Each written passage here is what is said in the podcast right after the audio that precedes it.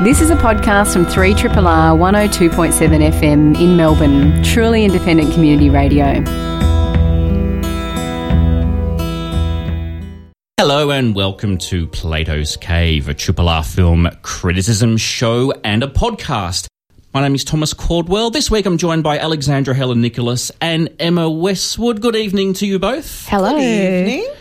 And we'll say get well soon. Cerise Howard, who did want to be here. Cerise definitely wanted to be here, but she's been struck by something that has kept her away. There is something during the rounds. On tonight's show, we're going to look at Neruda. This is by Chilean filmmaker Pablo Larraín, and we'll be taking a look at another film classic by the Japanese master Akira Kurosawa. That's happening later on Plato's Cave, but we're going to start off with War Machine. This is a new film that's just been released on Netflix. That's how it is in 2017. It's a US film. Welcome to the future. You're going to be hearing it more and more, I think. This is a film that you won't see in cinemas. It's gone straight to Netflix. They need a premiere event. They don't really do that, do they? Well, that's we're getting we're getting way off topic already, but that's some of the debate that's been happening at the Cannes Film Festival with Exactly. Netflix. I think we're going to get onto that. there. Yeah. Yeah, Yeah, Uh, I, I think it's a shame that films are bypassing cinemas for Netflix. I, I would like to see some kind of event screenings. Like I'm heartbroken that casting JonBenet was not seen in cinemas anywhere in Australia. I think that's a real shame because that would have been beats a, nothing beats a cinema experience, really, when it comes down to it. for the picture and the sound and that communal experience. I mean, often the communal experience is what's driving us away from cinemas. and if you go to the wrong cinema at the wrong session with the wrong crowd, it's hell. But a film like casting JonBenet would have been amazing with a good crowd to hear mm. their response. Back to War Back Machine, to War however. Machine. Back to War Machine. This is a US film, but it's written and directed by Australian filmmaker David Michôd, who previously made Australian films Animal Kingdom and The Rover. It's a fictionalised adaptation of the non-fiction book The Operators, the wild and terrifying inside story of America's war in Afghanistan by Rolling Stone and BuzzFeed journalist Michael Hastings. War Machine tells the story of General Glen McMahon, who is played by Brad Pitt, and based on the real life General Stanley McChrystal. In the film, McMahon is sent to Afghanistan to bring an end to the war, a task he believes he can achieve, despite the fact that nobody else has been able to, to do so or even believes it's possible. McMahon's strategies are continually delayed and blocked by the Obama government, military bureaucracy, and the harsh realities of modern warfare. But that just makes him even more determined. Hmm. This is a curious film that I had trouble wrapping my head around exactly what it is. It is sort of a very critical war film. It's very uh, anti-war film that is. But at the same time, it seems to have a lot of reverence for this character who is trying to do the right thing despite his ego getting in the way. Uh, but that's all tied up in what I think's a really bizarre performance by Brad Pitt. Is it? Is it the? Uh, Those are my did. those are my talking points. is it the That's George? mine too. Is it the George C. Scott Patton movie cosplay that was getting to you? Because that's what it Yeah, looked you like to me. Is that what it was there. George for? Oh, It Yeah. was George C. yeah. Scott cosplay, and it was like Yeah. I'm, I'm I'm not pro or anti Brad Pitt, No. but I found that a thoroughly thoroughly uncomfortable performance. It's like, are you five years old? Like, are you a little Yes. kid? Being George C. Scott from the film Patton for Dress Up Day. That's- I'm right with you there. Yeah, no, I'm right with you. with you. It What was, was cosplay. that? I mean, it was cosplay. It was nothing, and I'm not dissing cosplay. I don't. Our phones lines are going to go Oh, mad I'm if people happy. think I'm dissing cosplay. Can I just say I'm, happy? pro I'm happy but- to diss it. it's dressing up for idiot adults. Well, well Oh! if, if that's what it if that's what it is, then Brad Pitt nailed it. Like I'm I'm finding I find that that whole um Brad Pitt star persona Fight Club shtick, like ba ba ba ba ba ba, it's really running a bit thin. Like we know that you can you're capable of better. And perhaps I don't know. This film sat very poorly with me, and I was really looking forward to it. And um, you know, on the back of all of this brouhaha about Netflix and Cannes, it was like, okay, so this is really the biggest film that Netflix have, you know, big names, big stars, Nick Cave and Warren Ellis on the soundtrack. Yes, of course. Um, Michôd behind the camera writing it, you know, Brad Pitt, this is a big, big film star. Lots of money's gone into it. And I was like, is this it? Do you is know this the best you can do? Do you know what I think- Ooh, the, the think- Netflix, the net, Netflix machine's coming. Ooh, and it's like, really? It just feels like a TV movie. that um, Brad Pitt produced this might have something to say with uh, say about it. I, I, I don't look. I don't know the background of this at all, but it's to me, it smacks of Brad Pitt is producer and Brad Pitt isn't being directed. Right? And uh, they had a lot of great cast in there as well, like fantastic cast actually, um, which is this double-edged sword of having the pit, uh, you know, the. The, the, the might of the pit come into this. pitster. The pitster come into here. This is what I'm guessing. It just felt like he wasn't being directed at all. in the in the scenes with um really really extraordinary performances by people like Meg Tilly, um, who's I just a agree. knockout in this She film. was She's one of the strongest things in this movie. Although I kept on wondering, do we need this character in the film? That was- and it was but I was glad she was there Uh, but it because was she almost was great. It was almost like are they even in the same film because Yeah. the pitch, the tone, and the pitch are completely separate. And even Anthony Michael Hall seemed to be kind of drifting in and out of tone. To me, there were real tonal discrepancies with this film. And Thomas, like you said, it's like I'm not. I don't really know what you're doing.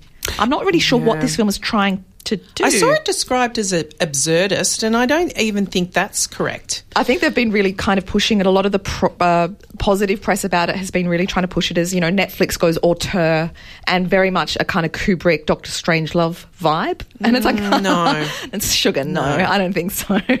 yeah, it's it certainly doesn't hold. it's it's it- it, yeah. George defi- C. Scott cosplay. It- it's more like Three Kings, but without the action and That's the what comedy. I was going to say. I was thinking Yep. a lot about Three Kings in it as well, and it made me really want to watch Three Kings again. yeah, which is a splendid It's- film. and the thing with mm. Three Kings, though, is that it was so specific to that particular war at that mm-hmm. particular moment. And I kept thinking, watching War Machine, even though the places that they're talking about and the battles that they're talking about, and Obama, you know, there's very, very time specific details in this. It doesn't feel like it's telling me anything different than any other war film has before. There's nothing new here. No, except that- for Ben Kingsley doing a weird kind of Inspector Clouseau.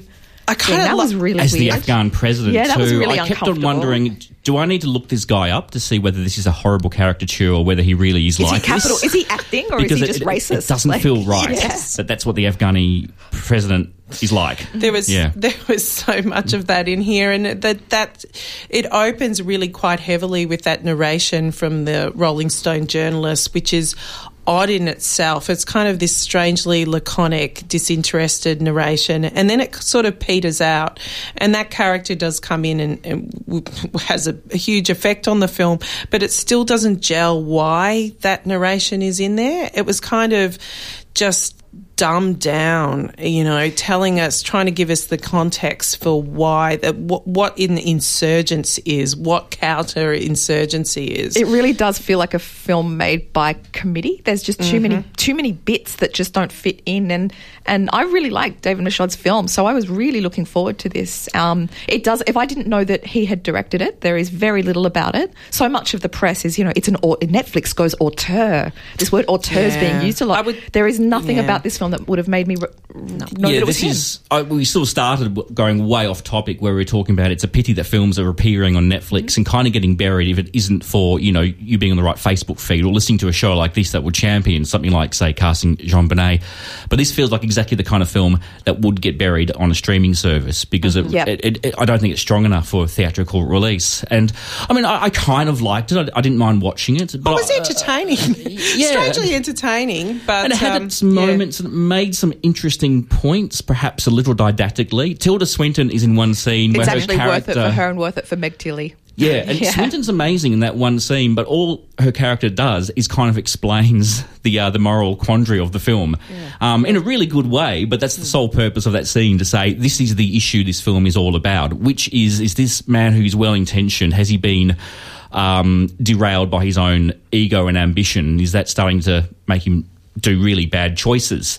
Um, but it, just going back to the whole David Michôd thing, I, I love Animal Kingdom. I mean, that's a Yeah. modern masterpiece. I thought, you know, the what is the, the Rover. I love the Rover. I didn't love it, but I loved a lot about it. and, it felt like one of his films. And it felt like could, one it, of his it felt films, like yeah. an auteur. You could spot, you know, like going back to that, you know, undergrad. You know, what is an auteur? You know, Yeah. what is their worldview? Can you spot this film as one of their films without knowing that it's there? But this Like, feels yes, nothing like yeah. No. th- th- this felt a bit like a director for hire, and I think we were saying that maybe you know Pitt wasn't directed properly. That you know, I struggle with, with thinking that because I've seen David Michôd interviewed. I've spoken to actors who have been directed by him. I know he's a strong director. I don't think the fault is on his. I think No, that maybe don't- Pitt is just so big that he's undirectable. Yeah, yeah, exactly. And And I, I like- think I that- really like Pete as well, but I was a bit bewildered by him in this. I remember um, going to a Q&A for, uh, with Danny Boyle and Andrew Macdonald, um, both of them actually, for Life Less Ordinary. Yep. And that was a film that had a. I, I felt like I could compare it to this in the way that it just was the actors, American actors run wild. It was like Danny Boyle had come off, I think they'd come off Shallow Grave and even Trainspotting Yeah. at that time. Yep. Uh, so, you know, he was a strong director. He knew what he was doing, so forth, but went from Britain to America and suddenly realised that there was a different process here and was completely sidelined by the process. And this is what this film felt like, whether that's what happened or not.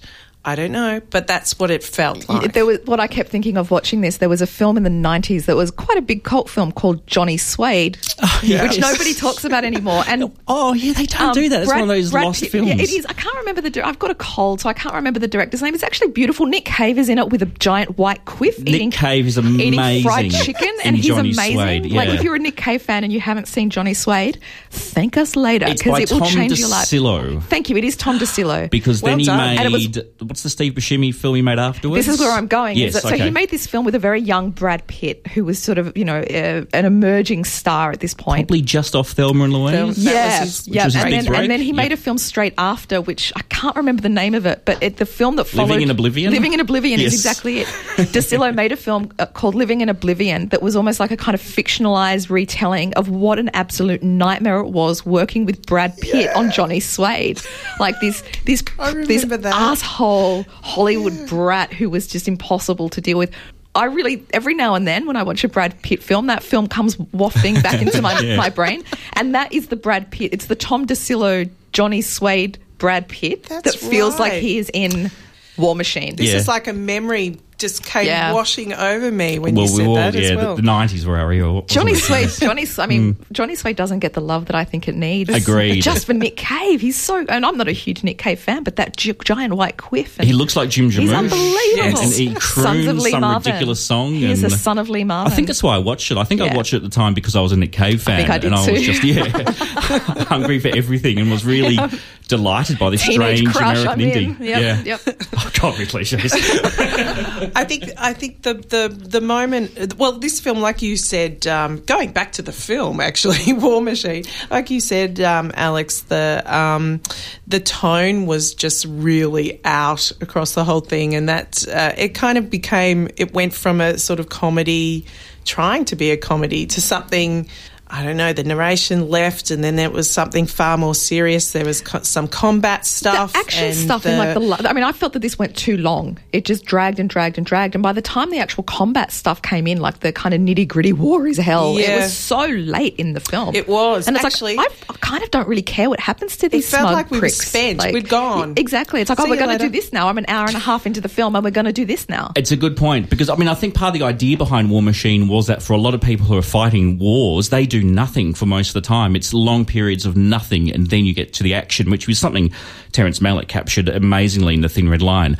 Um, that's the other film this reminded me of was Buffalo Soldiers from 2001, yes. which Yeah. I think's a heavily underrated film. I think that's a great movie. Yeah. That was Neil Marshall. Yeah, yeah, that's right. Neil Gregor Marshall. Jordan. Oh, Gregor Jordan. Sorry, Australian. Yeah, director. Australian yeah, director. What am I talking about? Early Yeah. film with what's his name? Um, Joaquin Phoenix, Ed Harrison, and a right. Paquin are in it. Yeah, and that was set in, if I remember correctly, East Germany, an American Yeah. base in East it was East a Germany. closing night of MIFF on that particular year. Just so you know, your employers, Thomas. they, they screened that. It was again before my time, but wow. it was. But I think I think that film dealt with the whole monotony, or however you want to pronounce it, Yeah. and, and boredom of being a soldier in an area where there's no actual combat. Mm. And I kept on thinking about how well they kind of spiced up the narrative with with uh, with absurdist events, and I just felt Mm. I War think- Machine f- fell Yeah. very short of that. I think that there were what made it so frustrating for me is that there were these little glimmers of real artistry and real sparkle. Yeah, there's a there's some scene, good stuff in there, There's yeah. a scene where he's having a conversation with a farmer about um, about their crops.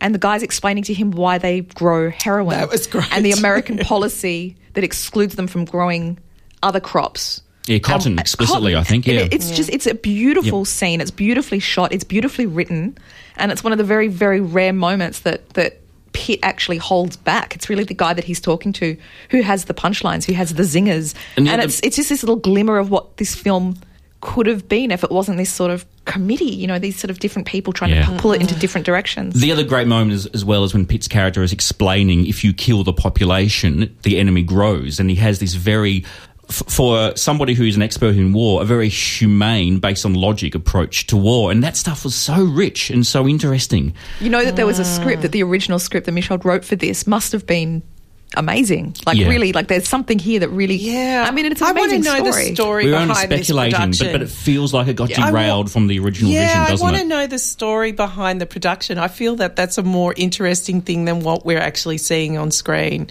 But but can I just say I did get a thrill out of seeing um, Anthony Michael Hall and who is the actor who plays Cameron from Ferris Bueller's Day Off? It was like a little bit of a um, John Hughes kind Oh, of who was that? I love- cluster. What's his Griffin name? Griffin Dunne's in there as well. Griffin I got excited by him. His name is oh, Alan Ruck.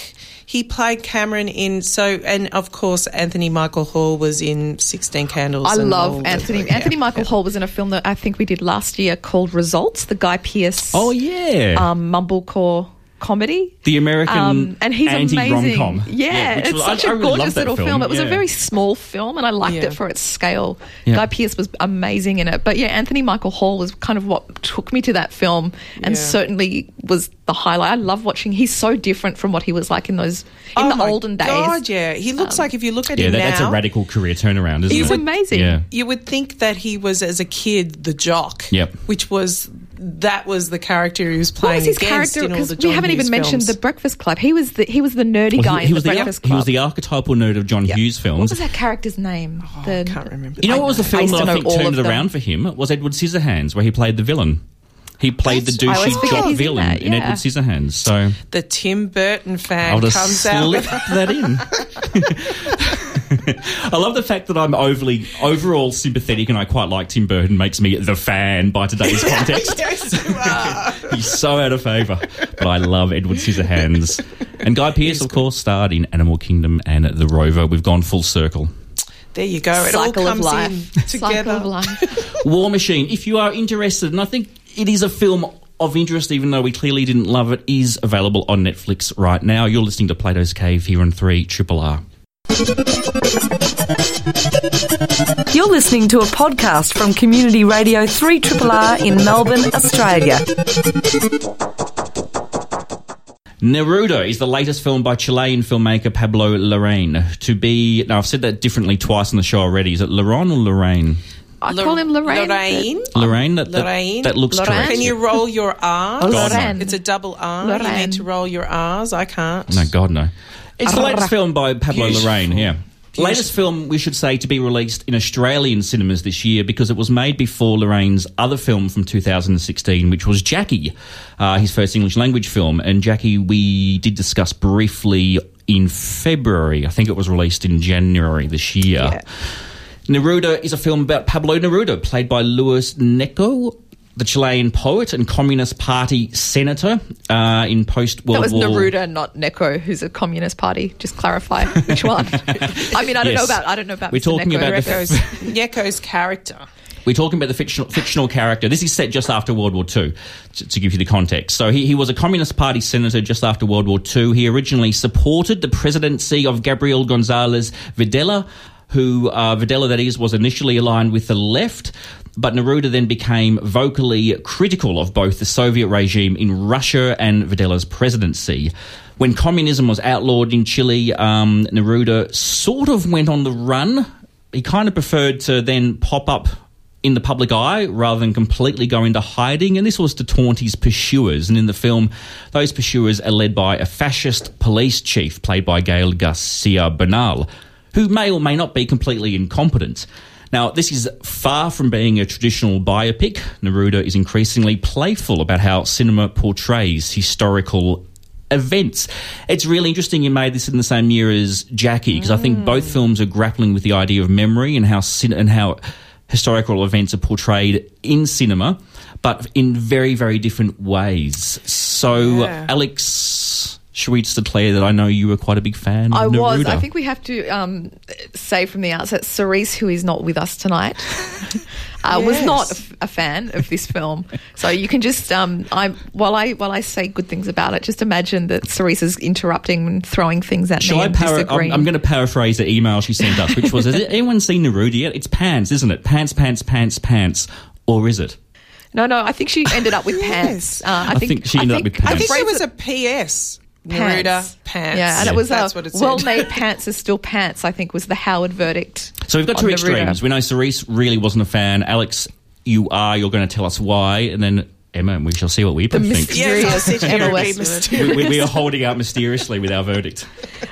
I love this director. I absolutely adore Pablo Larraín. Uh, his film No from 2012. No, no, it's earlier than that, isn't it? When was No made? Oh, maybe uh, n- not too much earlier. It's just one of my favorite Yeah. films of the glorious last film. decade. I Yeah. think it's just the most extraordinary film, and that has um, Gael Garcia Bernal in it as well.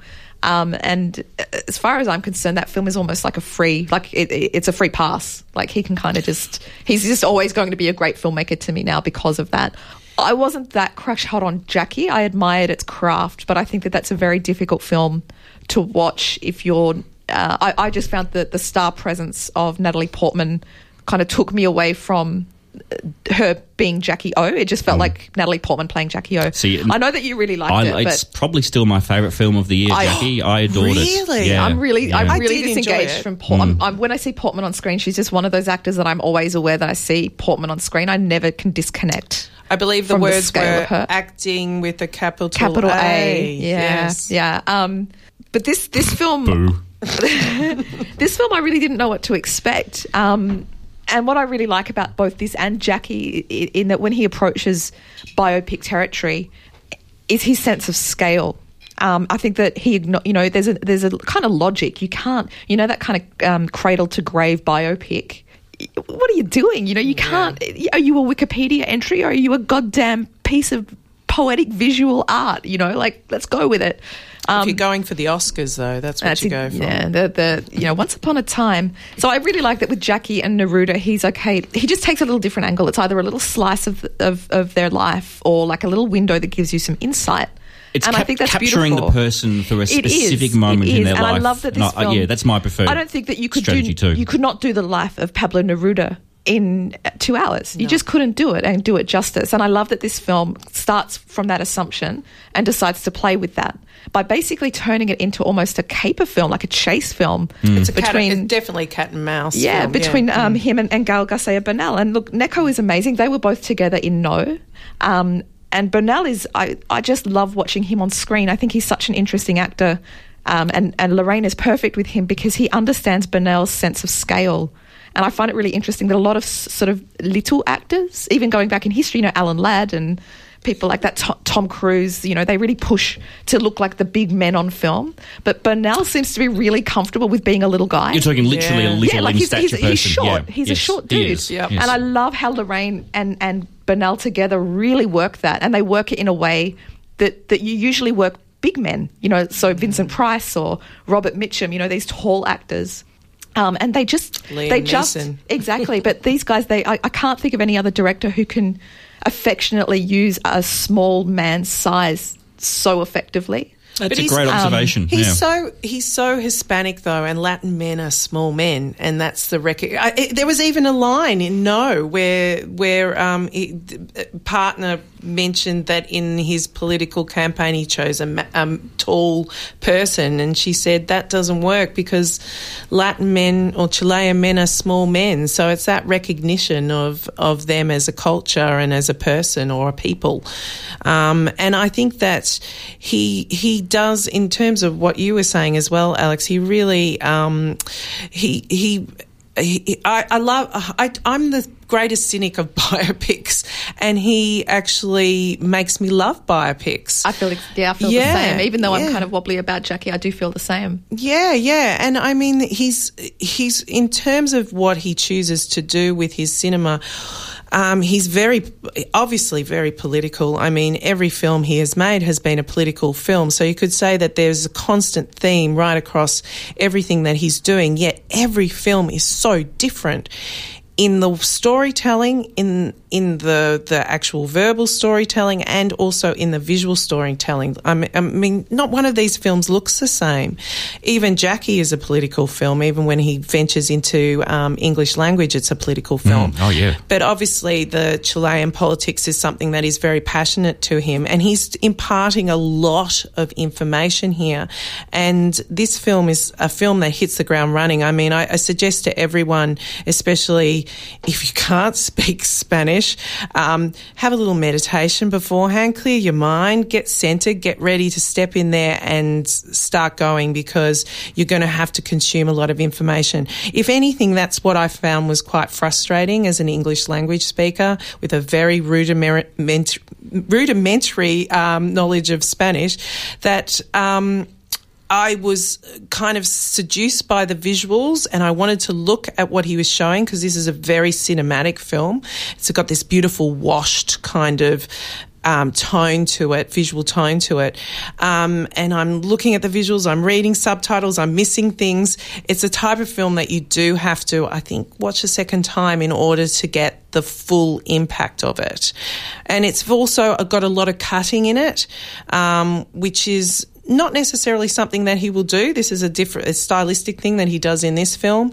Uh, a lot of jump cutting, so there, there's the visuals are changing all the time, so there's a lot of distraction there. I think some really remarkable sequences actually with the editing, like cutting, like having conversations that take place in two locations. Yeah, Yeah, and well- cutting between. He them did a bit of that It's in No, really- but yeah. more in this. This, more in this. The editing is, is in this is often impossible. So its characters will be having a conversation and they'll just cut to all these different settings and scenes. And and this is one of the yeah. What, we spoke about how we like the biopic where it's about a concentrated period of time that somehow reflects the person in general. He, he also does impressionist filmmaking, so it gives you a sense of maybe the chaos and the fragmented fragmented nature of these people's lives in a time of incredible uncertainty where they're being moved around from location to location. I would- So he captures that really well. I mean, I was with Emma. I, I, I really was playing catch up rapidly with this film, but I think that's because he doesn't pander to non Chilean audiences. No, he, he's not not going to give you a scrolling text at the top Yep. telling you this is the historical context. Once upon a time, there was a man called Pablo Neruda. Yeah. Yep. But at the same time, and similarly to No, I sort of felt myself getting up to speed pretty during the course of the film. I think it's very subtle the way he puts the information in. Um, uh, look, one critique I have of this film, if anything, is that I think, again, some of the, the politics are quite explicitly kind of stated, especially in the first, say, half hour, where they, they really emphasize the fact that, um, you know, the, the people who originally supported the Soviet regime and communism have, have now turned against their, their leaders. And, and this idea as well of, um, people from the Communist Party are living a life of absolute luxury that's far removed from the working class they're supposedly representing.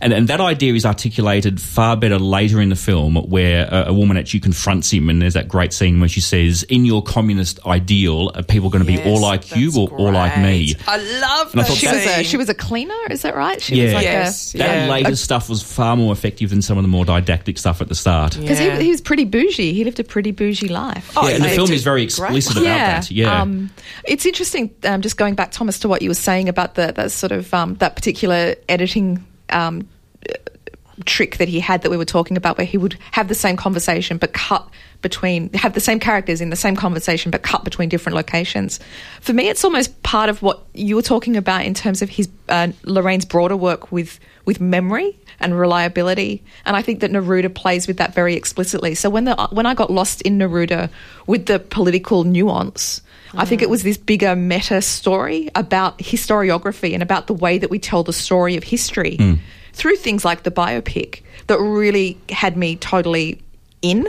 Um, Yeah. So, with that sequence in particular, it's how do we know which one was real? How do we know which one is the true one? This idea of truth and fiction in a biopic, he's kind of de- deconstructing it while we're watching the, Oh, the exact movie. he- he- and it gets more and more explicit And I He film love it. I goes. love it. It really, it really affected me, and I think, it, especially, I mean, where this film goes, I don't think anybody could guess. And we won't spoil it, Um, but, I, but it's very much a film about a, a, a small man who wants to be big and a big man who Who wants to disappear a who's, who's bit, quite maybe. happy with the yeah. I mean, uh, it's, Yeah. who has a who has a very charismatic comb over. I did I did use the word sexy flacco. I think that did sexy come up when I was describing uh, Louis Sexy flacco. Louis, Louis Gnecco as Neruda. I will put it down officially. He's a very sexy charismatic man. flacco. I Not that found flacco's this- not sexy. I f- yeah, okay. I found this film both equally delightful and infuriating. Like there were so many bits that made me sit up and say, "Oh, what a joy! This is cinematic pleasure and brilliance." And there are other bits where I was just thinking, "Okay, can we move on?" Were you with Are Cerise we on pants there? Really? Yeah. So I'll, I'll, I'll alternate between I really like these two to pants. Um, Oh. and I, I love that that's our new scale. Pants. A bong packed to pants. Bong. I- and I found The maybe the last half hour really annoying. I thought it was a film very much guilty of false ending syndrome, and I think it was even playing with that quite deliberately. But it just went on and on and on. Having said that, the, the scene that is the very very last scene, it made me kind of giggle in delight. Delight. So I did I did like what it got to eventually, but it was a film that I. Yeah, so equal parts infuriating and delighted. What did you think of his little stylistic thing with the cars? He there were a lot of cars journeying shots, which is no doubt cr- creating that you know that movement from projection? place with the Yeah. very Oh. obvious back projection. I was actually going to love that so much. Okay, I was going to say one thing I like about Larraín is he captures the, the the cinematic look of the period. Like with No, he had the crappy videotape. With Jackie, he had the sort of the 35 mm film that may have been used for TV uh, footage. And in this in this film, he kind of captures, I suppose, the um, he kind of has the cinematic look of the era. So he uses that in a way that often annoys me. I've used the expression retro wank before. for like an Instagram filter for cinema. th- th- this Yeah. new trend of if you make a film look like a film from the past or a genre from the past, everyone goes nuts, and it kind of annoys me an awful lot. Um, I like this film with the exception of that back projection. I So thought you really was- didn't like I it? thought it was retro wank. There you go. It, it I loved reminded it. me of Francois Ozon. I mean, I, I'm, I'm again, I'm, I'm kind of on my own here. I'm not a big fan fan of Francois Ozon, but I think Ozon often t- takes the piece out of cinema and has a real contempt or kind of mockery for it by deliberately making clunky bad cinema. And it, it, it, those shots felt like that to me. It annoyed me. really. I think. I mean, maybe I'm maybe I'm over overstating it, but I think It's a small detail. for for Very- Larraín. it's a very small detail. I think that for Larraín and Neruda, jumped that it really me. is that that really consistent demand that we question the authority of the biopic. Mm. And I think that he's constantly deconstructing That's a the good film call. Good call, yep. It's like, look how fake it looks. Like, call. look how look how corny this is. Look how fake it looks. I'm with- I'm with you And- on that, and- but he, he does that in one way, and then and then he's like, hey, here's Pablo Picasso. So even if you've never heard of Neruda before, there's a couple of scenes with Picasso, and I don't think you can watch this film, and even if you don't really know that much about Picasso, you're like, oh, I, I know Picasso, I know that name. He was a real guy. I've never heard of Neruda before, but I know who Picasso is, so it must be real. And then it's like, no, no, no, it's not real. I, I think he also creates a real stylistic palette for each film that he makes. yeah, which is really exciting for a director to do. Yeah, Exactly. And that's part of that. And and also, you know, pertaining to the period. As you yourself said, uh, Yeah. Thomas. I look. I overall liked it. I, I didn't enjoy it nearly as much as No or, or, or Jackie, but I think it's a good film. I'm not sure if anybody's ever going to come up to know Larraín, um, Pablo Larraín, or anybody. I think it's just knows just a Yes, cracker of a seek film. No Out. I know it is available on home entertainment in Australia. It's it's a hell of a film. Uh, ha- know has one of the best summaries of capitalism I've ever seen in cinema It's in in- that and film. it's It's especially now. I think it's so topical. It's such an It's really in terms topical of now, fake isn't it? news. You know, if, you, Yeah. if you're interested in the contemporary, That's- that's good international point, yeah. contemporary political climate. No, is not about the past. It's a film about the present. It's actually on Google Play and it's classed as a, it's under the um, category of documentary. No I thought it was really interesting. yeah, yeah. Meanwhile, I wonder what we're going to get. I, I, I think I've offended Francois Ozon fans tonight and cosplayers, and I can tell you which one will get the most hostile emails and phone calls from. I, I didn't mean that. I just sort of jumped in. The oh. phone actually started ringing the moment I made that comment about cosplayers. Really? So I'm just going to say, and I'm only joking. I don't hate cosplayers. it's more an association with thing with a We couple love of people who are cosplay. twits. What about Ozon? How do you, you going to take that back to you? He's on. pussy? I, I, I've just stopped watching Ozon films. I know they're not for me. I That's- love swimming That's me being diplomatic. Dress up like a cartoon character, go nuts. three, Triple. Ah. Last week on Plato's Cave, we discussed Rashomon, the earliest film that is part of the Essential Kurosawa selected by David Stratton season that is currently screening at the Australian Centre for the Moving Image. Tonight, we're going to talk about the most recent film in that program, which is Ran from 1985. It's an epic film in every sense of the word and very much regarded as Kurosawa's last great film. The title Ran is derived from the Japanese character for chaos, and the film is a really grand retelling of the Shakespearean tragedy King Lear. The story remains very close to, the, to Shakespeare's play, even though there are a number of gender flips and changes to some of the relationships. It's still about an aging ruler who divides his territory among his three children, who in Ran are all young men. So the old and foolish warlord then banishes the one son who cares enough for him to speak to him plainly, leaving him at the mercy of his ruthless and cruel two other sons who start to tear his kingdom apart. This has been a holy grail film for me that I've always wanted to see, and circumstances completely thwarted me for one reason or another. I've owned it on DVD for like 15 years. Needing sleep. That's and one of the. I've just, I don't know why I've never been able to properly watch it and appreciate it, but I've finally done it. And it's a bloody great film. It's a long film. I'm new to it as well, and it, I mean, it, Oh, it it was kind of yeah. too? It was like yeah. obviously it was going to be great because it's Kurosawa. Like Yep. you know, we're already dealing you know with somebody who know playing pretty good Yeah. game on the cinema front. But yeah, I had no idea that it was like it's like oh, I get it. I get why everybody's so mental for this film. It's incredible. I'm not, a, as a rule, a big fan of historical epics. I mean, th- this film reminded me of the kind of thing my father loves. If, if it's over two and a half hours and set in the past, my dad goes nuts. I mean, I, I, I remember when Gladiator came out and Dances with Wolves, it was like, yes, make room, Lawrence of Olivier, uh, Lawrence of Olivier, Lawrence of Arabia, and Ben Hur. I've got Dances with Wolves now. Um, so this is the kind of film I associate with my dad, but I think this is so much more satisfying than a lot of those English and British hmm, a lot of those American and British epic films. And I think it's the contrast between the stillnesses and the silences and then the grand scale of violent tragedy, which is played for the emotion of the a moment rather than let's enjoy watching people getting arrowed and cut in pe- There, there cut is to a pieces. there is a montage action sequence early in this film that is really unlike anything I've ever seen before. Yeah, like yeah. it's like all those cliches, like on the edge of my seat. Yeah. like just uh, this is what cinema's about. and like, you this feel is the tragedy just of the what's happening. intensity of Yeah. it. The intensity. Yeah. and it's got it's got beautiful vermilion blood. I mean, Oh. I think that someone should write. Uh, uh, no doubt, someone has I done a think done, PhD yeah. on blood in cinema. But you know this what? is beautiful vermilion It's so funny that you that you picked that up because it reminded me when I was watching it of that famous um, Jean Luc Godard quote, which is "It's not." I think it was the detective. I'm not sure what film he was talking about. It was one of his 80s films, I think. But he says his big famous quote is "It's not blood, it's red." Yeah. and that's exactly what the blood in Kurosawa's Ran is like. It's like I remember looking at it, going, "Oh, it's not blood, it's red." Yeah. I love the color in this film, and it, this sounds like I'm joking, but my honest to god, my favorite color palette for cinema is best described as 80s tracksuit pastels. Um, and this film is like the, it's it's 80s tracksuit colors. I love it. There's the opening scene when they're sitting in the in these beautiful green hills, and they're all wearing these kind of you know the, the sons are all wearing a distinct color. And it's like this is my dr- this film is my dream 80s tracksuit. this is a quote that you're not going to get on the DVD No. packet or the poster. No. Yeah. but also the acting is really strong, and you've got mostly naturalistic naturalistic acting, with the very significant exceptions of the guy playing the King Lear character, so the the, the main patriarch who's got a very stylized way he's made up an acts, and and the woman who takes sort of the Edmund role, the one who's conniving from the sidelines. She's incredible. Causing all, and, And she is kind of court yeah, jester, She's the like a ghost. She's just, and she's so evil, and the way she manipulates everybody. I love the um the full character is played by a chap called Peter.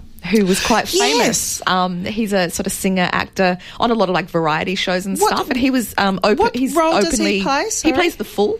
He is the fool because Yeah, I so he wondered was very who sort of queer, Peter was. very kind of known as this very queer kind of Ah. popular pop culture figure in Japan. Okay, And yeah, kind of- 'cause again, he's, his acting's a bit removed from everybody So else's he, again, he, he isn't would have it? been very Yes. recognizable to Japanese audiences at the time. So he was called Peter because of um, Peter Pan. Yeah. In that he would wear these very flamboyant clothes and this sort of he was of always sort of his somersaulting. ponytail, flicks his ponytail Yeah, so he around. was he, Yeah. he would have had very like really specific meaning for, And for audiences at the time. And that Japan. character is treated much better than the fool in Shakespeare's play does as well. Well, I mean, the the, fool, thing i- the fool just disappears from King Lear, so it's great is- seeing that character brought to fruition. I don't think the fool actually exists in Imperial Japan, so that was something that would would have been a sort of interesting addition to them. I mean, the, the Ah, film the- the- itself, the court jester idea. the court jester Yeah. idea, that doesn't exist in um, Imperial Japanese society. So it would have been a really that would have really stood out as a character to them. I think it also wasn't it wasn't solely on King Lear. It was also around um, samurai legends. Yeah, as there was well. another couple of legends. I think Yeah. specific scenes were based on very specific Yeah. legends Yeah. and things. But Yeah, it, it exactly. sticks to King Lear pretty closely. King Lear is my favourite Shakespeare, and it's Oh, one of the few Shakespeares I've really studied and thought a lot about. And this sticks very closely to it. And a lot of the symbolism comes out of um, a lot of the symbolism in King Lear is there in Ran as well. All the talk about. You know the, the, the, the gods tormenting us for their, their pleasure. I'm, I'm paraphrasing Shakespeare at the moment, but that idea is in there. This kind of fury at the heavens of why are you torturing us, Well, and of- the idea of the tempest. This storm is coming. Storms, Yeah. lots of clouds, scenes, Beautiful, and beautiful so cinematography. forth. That's all there in King Lear. Yeah. all Yeah. looking towards the sky. But this is also for for me. I, I, like. Uh, I tend to like a close up in a film, and this film does not have any close ups. quite deliberately, In yeah. fact, its its close ups are probably uh, more mid shots, and um, it takes a very removed view of like a stage like view of looking at the at, at everything, and it's so powerful in in the way that it does that.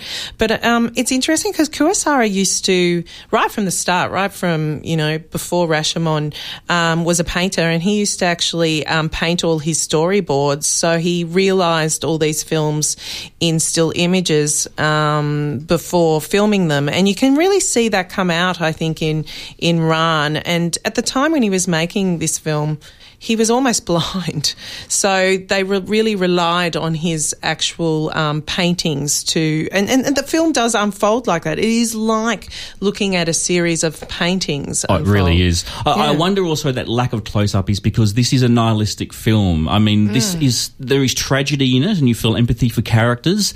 But this is a, a, a film of an, in an indifferent universe. I mean, we looked at Rashomon, which is a film about people questioning what is the point of humanity and having absolute moments of despair, and but by the end they find hope again, and that hope is there in a lot of Kurosawa's films, despite what has come before it. This film really is just a kind of bleak, bleak. Um, you know, it's all chaos and violence. And what, what I find so extraordinary about this film, how long is it? It's almost three hours long, isn't it? It's almost three hours. Like, yeah, Yeah, long two and film. three I, quarters, I I, have a pretty low attention span. Um, I get I pretty do too. cranky. I, I get my blood sugar drops after 90 Yeah. minutes. And um, this film does not miss a beat. There is not one wasted shot. There is not one wasted line of dialogue. It is it is just so on the money. The energy and the it's just such a dynamic film. it doesn't God, film, feel like it's made by an older filmmaker. No, it doesn't feel like a film made by an older filmmaker. It doesn't feel like a long film. This is this is amazing. It's dynamite. I'm A so glad I finally saw Yeah, it. it's just dynamite. And a little bit of trivia: his wife dri- died during the filming, How rude. and he uh, uh, he apparently only took one day off. yeah, I've heard this story. Took yeah, one day off. one day off, and then went back to filming. So this is kind of epic in so many ways. Yeah. Wow. Mm. Ran is screening once more next Saturday afternoon. The first screening is actually right this moment. So if you're listening to this podcast or this show, you've, you've missed the first screening. But it's it's screening next Saturday afternoon as part of the Essential Kurosawa selected by David Stratton season at the Australian Centre for the Moving Image, courtesy of Studio Canal. There's quite a few of the other films left that have still got screenings. I think they're, look, I won't go through them all now. They're all worth it. Absolutely. Delve into Kurosawa if Get you haven't done there. that yet. We also spoke about War Machine. That's a next Netflix original, currently available on Netflix. And Neruda is on limited cinema release, courtesy of Palace Films. You've been listening to Thomas Caldwell, Alexandra Heller-Nicholas, and Emma Westwood on Plato's Cave. The podcast version of the show is edited by Faith Everard. This has been a podcast from 3RRR 102.7 FM in Melbourne. Truly independent community radio. Want to hear more? Check out our website at rrr.org.au.